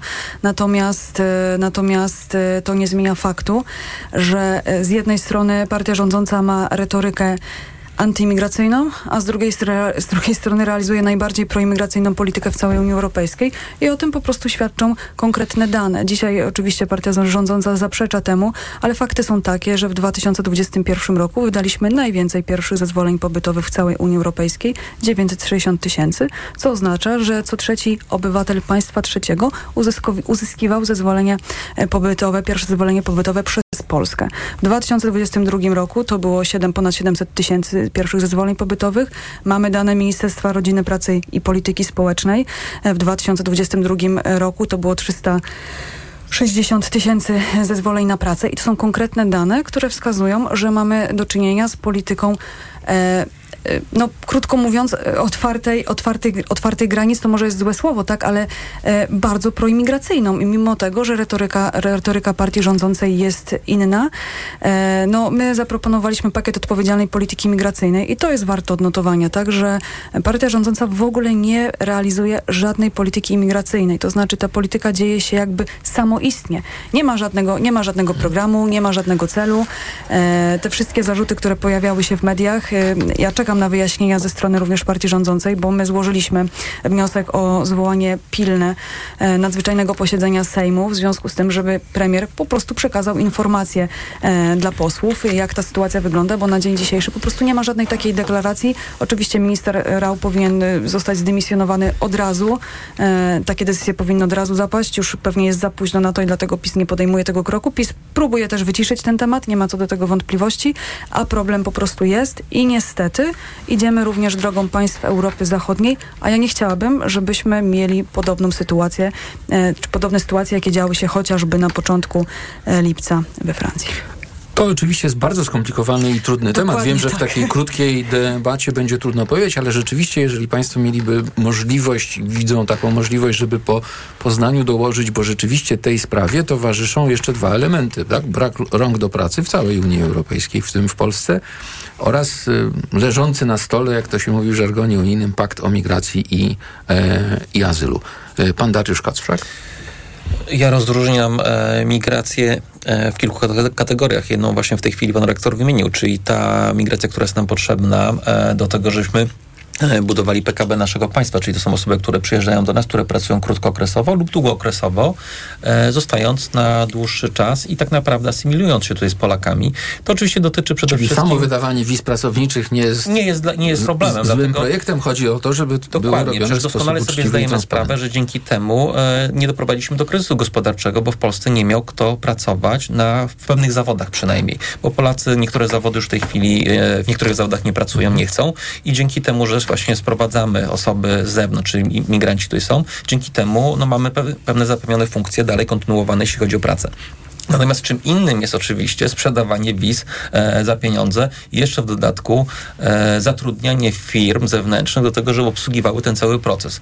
Ja powiem, że to jest e, kuriozum pod tym kątem, że jest to się wyzbywanie się swojego władztwa przez państwo. A to jest najgorszy element z możliwych, dlatego że tracimy kontrolę nad tym, kto do nas de facto przyjeżdża. W związku z powyższym tutaj... A nawet kolo- nie tylko do nas, lub bo dalej, wiemy, tak, tak, w Europę i w świat. szczególnie w związku te z wizy tak powyższym podzielam tutaj tak? pogląd, że minister Rał powinien być zdymisjonowany natychmiast, bo jednak ten stan rzeczy akceptował. E, I pierwszym elementem, który zresztą chyba został zrobiony, bo wycofał się, Ministerstwo Spraw Zagranicznych wycofało się z tego, e, z zatrudnienia firm zewnętrznych, ale to byłby pierwszy ruch, który ja bym zrobił natychmiastowo, w ogóle bym takiego nie wprowadził, tak żeby zlecić to na zewnątrz. I druga rzecz to jest bardzo wyraźne rozdziele, rozdzielenie służb dyplomatycznych od służb konsularnych. Są dwie różne rzeczy i w związku z tym, żeby zachować tutaj brak możliwości wpływu na wydawanie e, wiz, bo one muszą, trzeba spełnić pewne kryteria, tak, żeby dostać wizę.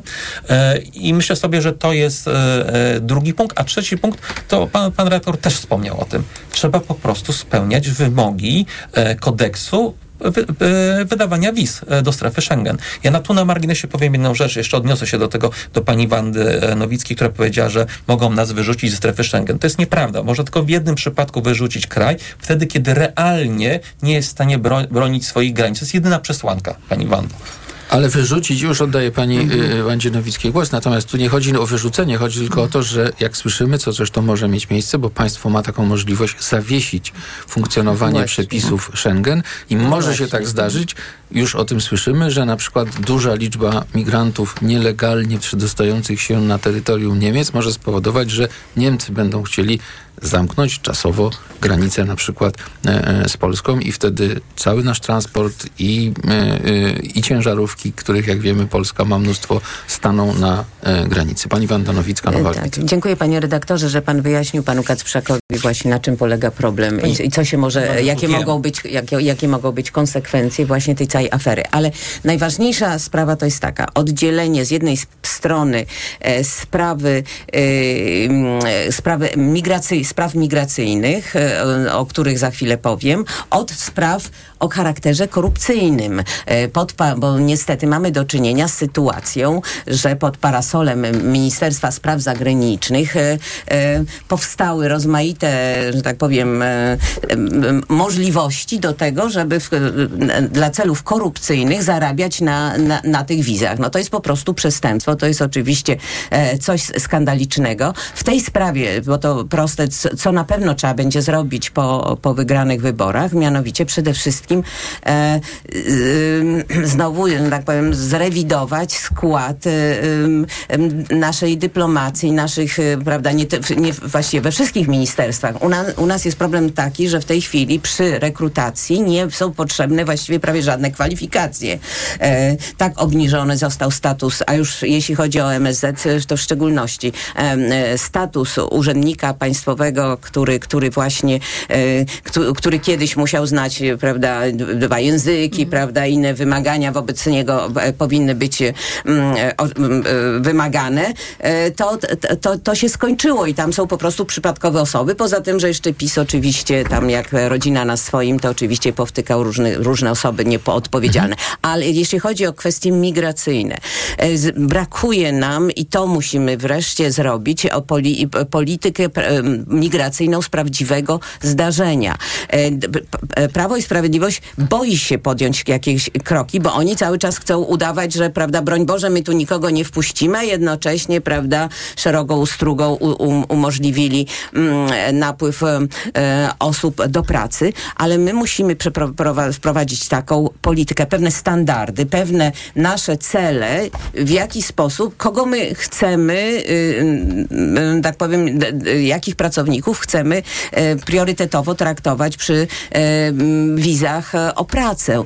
Więc musimy sobie wreszcie to raz na zawsze powiedzieć, że raz na, na, na dobre powiedzieć, że mamy problem z zatrudnieniem, mamy problem z pracownikami, że sprowadzenie, sprowadzanie ludzi jest ważne i potrzebne, tylko trzeba do tego wypracować odpowiednią politykę i przestać się wstydzić tego, że to, że, że taka polityka jest potrzebna, bo trzeba, tak powiem, przekonać ludzi. Zresztą ludzie wiedzą, ludzie są rozsądni, wiedzą, że, że tak naprawdę potrzebujemy rąk do pracy i, i nikt się nie będzie temu dziwił. Pani Wanda Nowicka mówiła, że my powinniśmy to wypracować, ale jak wspomniałem, jest coś takiego jak pakt o migracji i azylu, y, negocjowany na poziomie unijnym. Jest wiele nadziei, y, mówię nadziei w wielu stolicach, że do końca tej kadencji Parlamentu Europejskiego i tej Komisji Europejskiej uda się doprowadzić te negocjacje do końca, bo tam jest sprawa, która zresztą u nas też jest gorąca, Solidarności Europejskiej mhm. ze względu na dużą presję migracyjną przez Morze e, Śródziemne do państw e, południa Europy. Jest y, wiele pomysłów, czy y, tu zwracam się do pani Anny Radwan-Rerenszew, kandydatki trzeciej drogi. Co trzecia droga w tej sprawie, jeśli chodzi zarówno o kwestie wiz pracowniczych, wiz szengenowskich w ogóle, jak zamknąć ten temat, ale jednocześnie razem ze wszystkimi w Europie wypracować dobry pakt o migracji i azylu. Mhm. Y, zaczynając od kwestii wiz, przede wszystkim nie demonizowałabym tutaj roli agencji wizowych, które tutaj, jak Państwo poruszali, są winne całemu temu procederowi. Y, agencje wizowe, ich zakres technicznego działania to jest coś, co działa na rynku europejskim, światowym od lat i nie one są problemem. Problemem jest polski MSZ, któremu podlegają y, polskie konsulaty i pod, podlega polska dyplomacja. Jeśli chodzi o kwestię wizową, y, też warto zwrócić uwagę, jak bardzo opinia publiczna też y, europejska jest zbulwersowana doniesieniami na temat wiz i nawet, e, nawet tutaj mam przed sobą komunikat oficjalny, dosyć mocny, muszę Państwu powiedzieć, e, o tym, że grupa Renew, to jest jedna z grup politycznych, do której należy zresztą Polska 2050, jest zbulwersowana doniesieniami o tym, że konsulaty polskiego rządu wydawały wizy obywatelom państw trzecich w zamian za łapówki co stanowi bezprecedensowy skandal korupcyjny na najwyższych szczeblach władzy. No jeżeli tego typu y, historia jest negatywna historia, y, wywołuje taki niepokój w Unii Europejskiej, no możemy tylko żałować tego, że nasza sytuacja y, nie tylko na arenie europejskiej, nie tylko w strefie Schengen, ale też myślę w kontekście bezpieczeństwa naszych partnerów z NATO tutaj bardzo y, została naruszona i tu najwyższe konsekwencje powinny być wytoczone wobec, wobec rządzących w tym aspekcie. No bo jak wiemy też pewnym odpryskiem tej historii y, są osoby, które znalazły się w Stanach Zjednoczonych. E, tak mhm. przynajmniej e, na dzisiaj to wygląda i Amerykanie również w tej sprawie e, mają pytania. Pani Agnieszka Pomaska, Koalicja Obywatelska. Y, no ta sprawa na pewno nie pomaga y, Polsce, nie pomaga pozycji Polski na arenie europejskiej, ale się okazuje, że sprawa dotarła, tak jak pan redaktor zwrócił uwagę, nawet za ocean. Co, co ciekawe, te sygnały o tym, że y, jest kłopot z tym systemem wizowym wydawanym przez polskie konsulaty, dotarł nawet ze służb amerykańskich. I to wiele miesięcy temu. No i co i nic. E, minister Wawrzyk, odpowiedzialny, mhm. czy współodpowiedzialny za tę sprawę, stracił, e, stracił funkcję dopiero w kampanii wyborczej, bo się okazało, że to zaraz może być problem polityczny dla, e, dla partii rządzącej. Ja tylko przypomnę, że no, po, przypomnę o tej hipokryzji PiSu. To znaczy z jednej strony wbudowali mur za blisko 2 miliardy złotych na granicy, dziurawy jak ser. Ktoś na tym zarobił, na budowie tego muru czy, czy płotu. A z drugiej strony y, y, zarabiali y, biorąc łapówki na tym procederze przerzucania nielegalnych imigrantów do Europy do Meksyku, do Stanów Zjednoczonych, no, no to jest, ja myślę, że, że, że nasi partnerzy w Unii Europejskiej otwierali oczy ze zdziwienia, że, że to z wyjątkowa, strony wyjątkowa bezczelność. ma pomysł, jak tę sprawę zam- zakończyć, a jednocześnie No, y, włączyć bardzo się słuszny- w ten bardzo Europejski pan- Pakt o Migracji i Azylu. Tak, znaczy tu, tu kluczem jest słowo solidarność. E, tu kluczem jest słowo solidarność, bo ono oznacza, że na przykład e, e, jeśli chodzi o, o relokację, to takie kraje jak Polska będą mogły, korzystając z tego mechanizmu solidarnościowego, e, w inny sposób pomagać krajom, które przyjmują, przyjmują pierwsze, imigrantów. Do liczby, przepraszam, że ci przerwę, że pani poseł przerwę do liczby potencjalnych uchodźców, których mielibyśmy przyjąć. To jest dwa- 2,5 tysiąca Znaczy, ja, osób. ja przypomnę, ale... To naprawdę nie jest je- dużo. jeśli, mogę przypomnieć, to kilka lat temu Sopot chciał przyjąć, przyjąć 10 sierot z Aleppo i polski rząd się nie zgodził. Sierot. Y, dzieci, które mówimy? straciły rodziców, więc, y, no, no więc ta władza jest po prostu bezwzględna, bezczelna i, i nas wszystkich okrada. To tak y, podsumowując, jest- minister rał do dymisji, to myślę, że wszyscy przy tym stole się, y, przy tym stole się zgodzimy. Y, Ale jeszcze muszę dopytać, to jest tak, że państwo, jak będziecie mieli wpływ na rządy, włączą się w, aktywnie w pracę nad tym paktem o migracji i azylu, bo to rzeczywiście, tak jak powiedziałem, jest i potrzeba duża, y, bo widzimy, co się dzieje, y, y, a, jednocześnie no, ciągle właśnie się mówi, brakuje tej woli politycznej, żeby na poziomie europejskim tę sprawę No Polska załatwić. powinna być liderem. Po tym, jak przyjęła setki tysięcy Ukraińców, to Polska w tej sprawie po, po prostu powinna być liderem i Polska może mieć pozycję y, dyktowania też zasad i warunków, na jakich ten pakt solidarnościowy, bo tak bym chciała go nazywać w Europie, powinien On y, funkcjonować. On jest demonizowany dlatego, jest. że głównym celem jest ochrona granic Unii Europejskiej em, zapewnienie bezpieczeństwa mieszkańcom i mieszkankom Europy. To jest główny e, cel paktu o migracji i azylu, a nie przyjmowanie e, Mhm. imigrantów. To jest tak, to jest traktowane jako straszak wyborczy i, i główny cel jest taki, żeby zapewnić bezpieczeństwo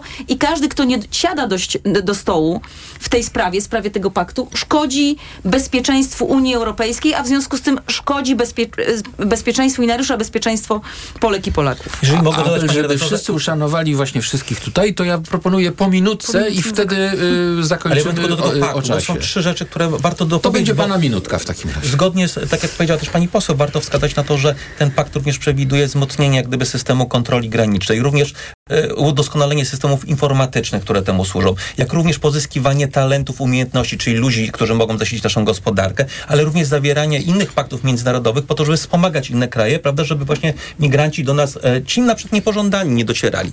E, w związku z powyższym ten pakt faktycznie jest wielowymiarowy, a nie tylko koncentruje się na realokacji migrantów, którzy już na przykład e, dotarli, prawda, na przykład na Lampedusę, tak? I to jest istotny element tego wszystkiego i bezpartyjni samorządowcy w tym duchu właśnie, czyli w, w rozwijaniu tego systemu będą absolutnie e, sprzyjali, bo to ma sens dla Polski i dla Europy. Tam jest też o odsyłaniu, tam jest również o pomocy dla państw w ich rozwoju, żeby mm, tam były miejsca pracy. partnerstwa tak międzynarodowe, Tak, tak. Bardzo proszę. Anna Bryłka, Konfederacja. Zamysł, który pojawił, bo w ogóle e, zamysł całego paktu pojawił się w 2020 roku w orędziu e, o stanie Unii Europejskiej, kiedy szefowa komisji go prezentowała z zasadą albo się przyjmuje imigranta, albo się za niego płaci. E, No i to, to, to tak teraz e, ten pakt o migracji po prostu w czerwcu się pojawił bardziej w debacie publicznej, znalazł się też w pytaniu referendalnym. No moim zdaniem polityka imigracyjna powinna być jednak mimo wszystko kształtowana samodzielnie przez państwo członkowskie i każde państwo członkowskie powinno brać odpowiedzialność za e, obywateli państw trzecich, których wydaje zezwolenie na wjazd na teren Unii Europejskiej. Takie powinny być zasady. No a tutaj pani, pani poseł Pomaska powiedziała też o granicy zewnętrznej. No ja nadmienię granicy polsko-białoruskiej, tak? I, i, i- i o, o, o zaporze na tej granicy.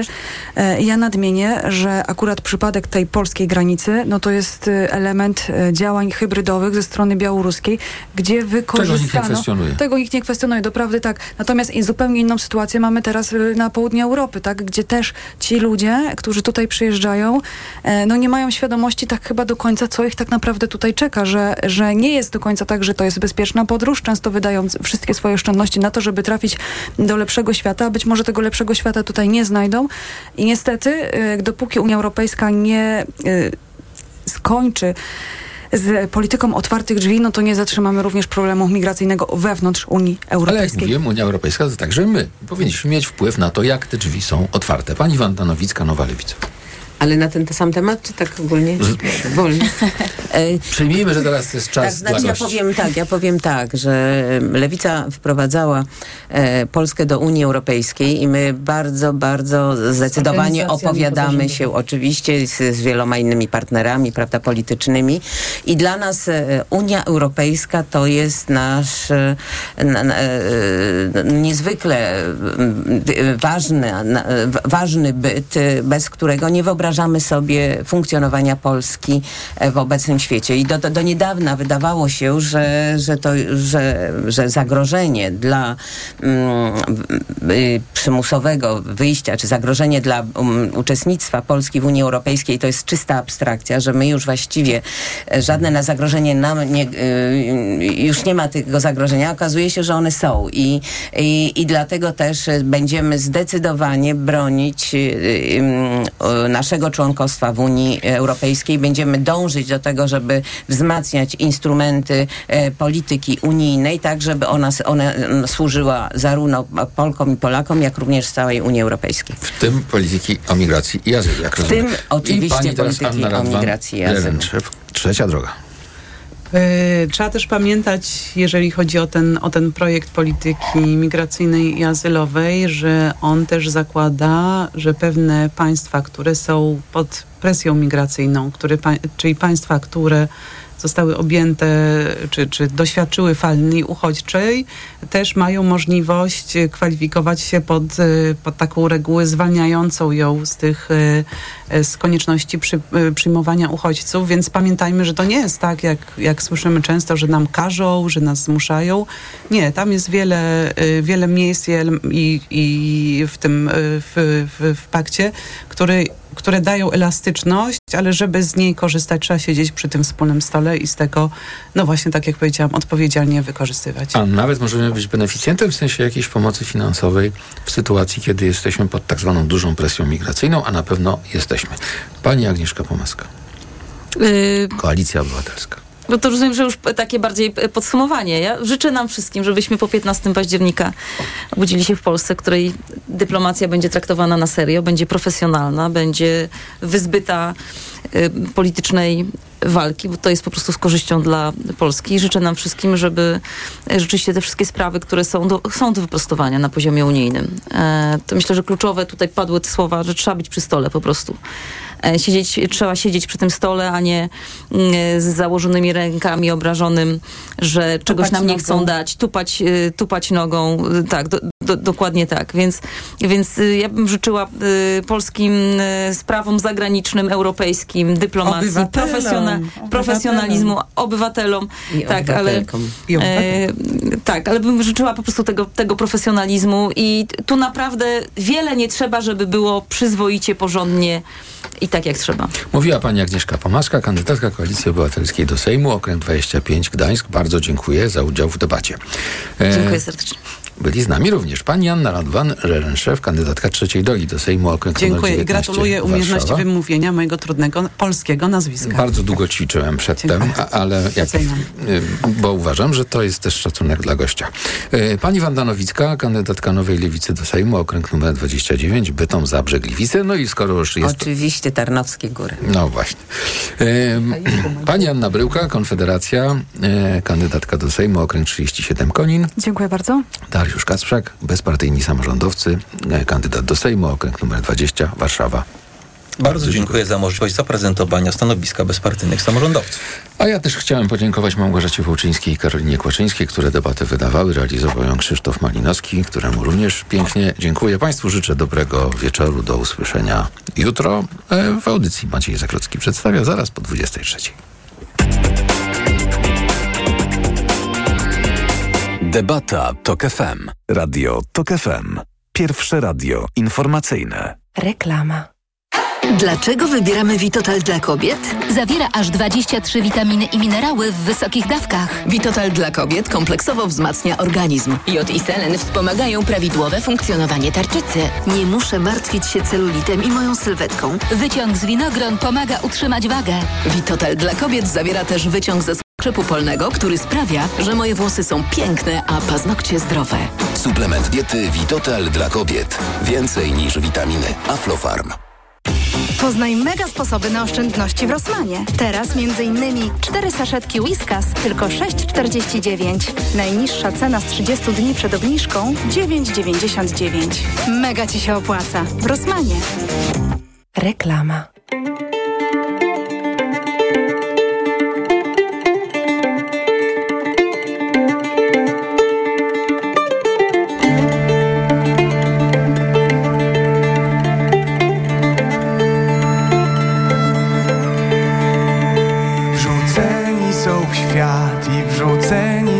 Siebie.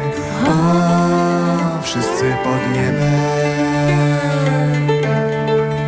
Czy będziesz żył tak jak Pan lub gdzieś pod płotem i sam? O,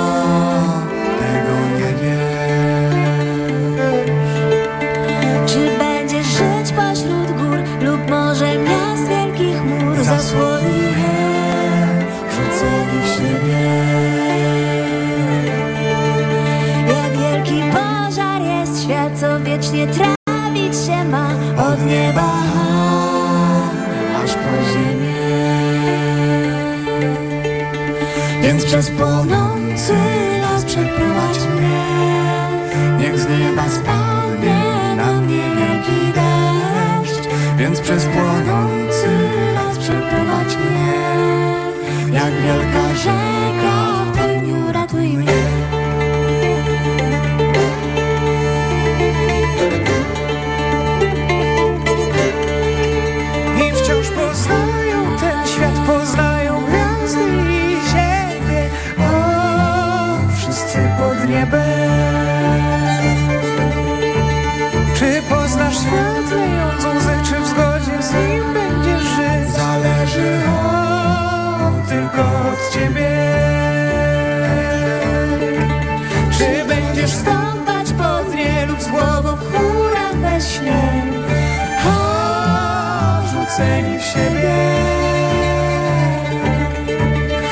wiecznie płonie ten świat, to w sercu wierzę, że ja o, już się nie zmienię. Więc przez płonący las przeprowadź mnie. Z nieba spadnie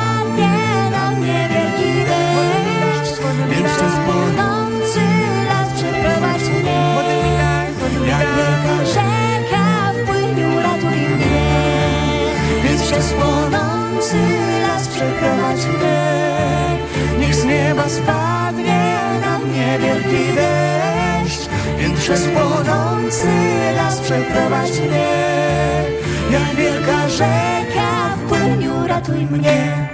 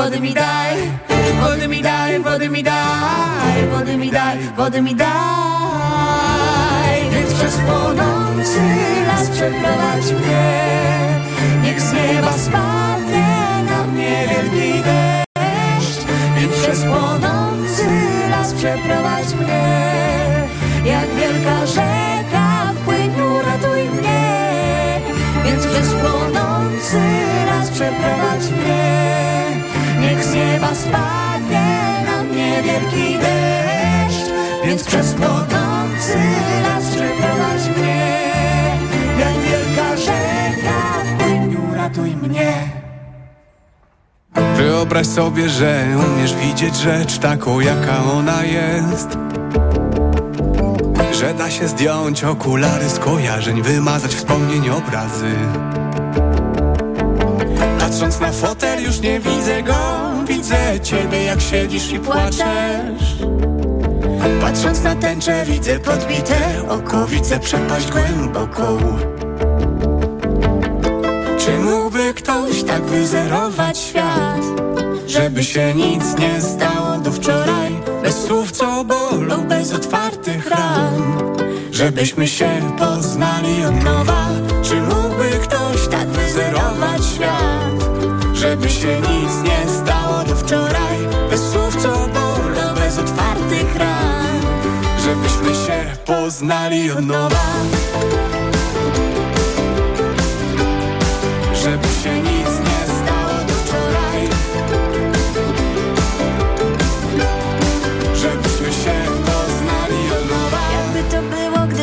wszystko to co jest Miało tylko jeden dzień.